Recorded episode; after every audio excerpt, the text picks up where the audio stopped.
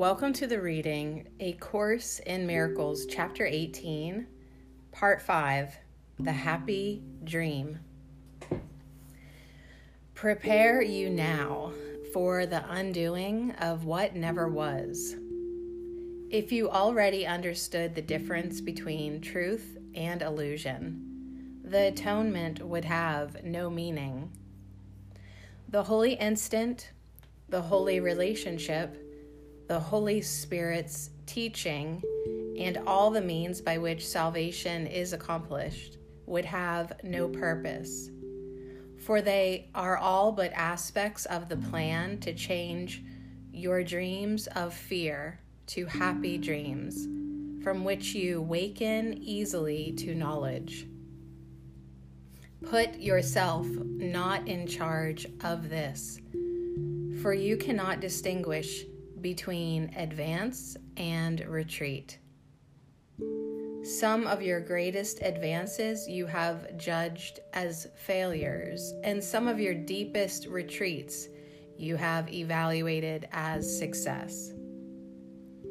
Never approach the holy instant after you have tried to remove all fear and hatred from your mind.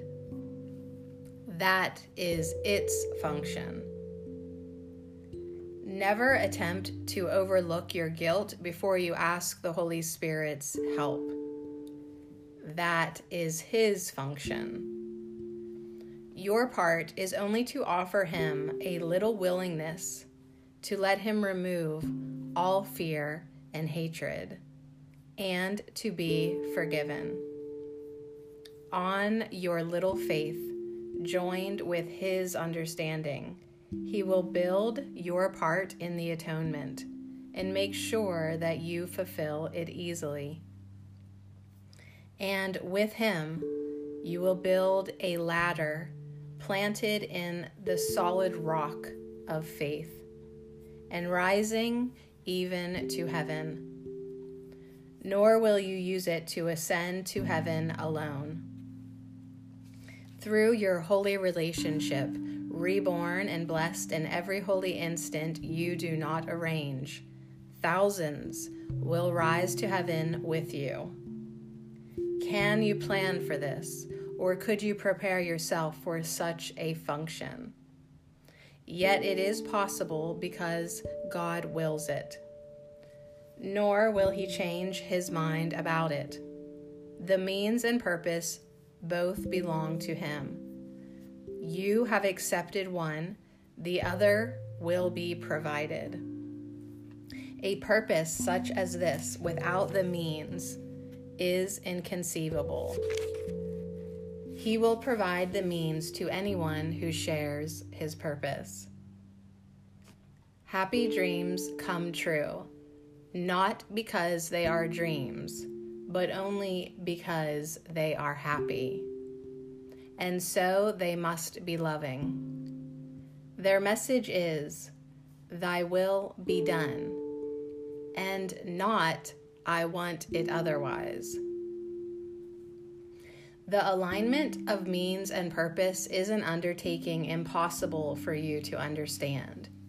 You do not even realize you have accepted the Holy Spirit's purpose as your own and you would merely bring unholy means to its accomplishment. The little faith it needed to change the purpose is all that is required to receive the means and use them. It is no dream to love your brother as yourself, nor is your holy relationship a dream. All that remains of dreams within it is that it is still a special relationship. Yet it is very useful to the Holy Spirit who has a special function here. It will become the happy dream through which he can spread joy to thousands on thousands who believe that love is fear, not happiness. Let him fulfill the function that he gave to your relationship by accepting it for you, and nothing will be wanting that would make of it what He would have it be. When you feel the holiness of your relationship is threatened by anything, stop instantly and offer the Holy Spirit your willingness, in spite of fear, to let Him exchange this instant for the Holy One that you would rather have. He will never fail in this. But forget not that your relationship is one, so it must be that whatever threatens the peace of one is an equal threat to the other. The power of joining its blessing lies in the fact that it is now impossible for you or your brother to experience fear alone or to attempt to deal with it alone. Never believe that this is necessary or even possible. Yet, just as this is impossible, so is it equally impossible that the holy instant come to either of you without the other. And it will come to both at the request of either. Whoever is saner at the time the threat is perceived should remember how deep is his indebtedness to the other and how much gratitude is due him and be glad that he can pay his debt by bringing happiness to both.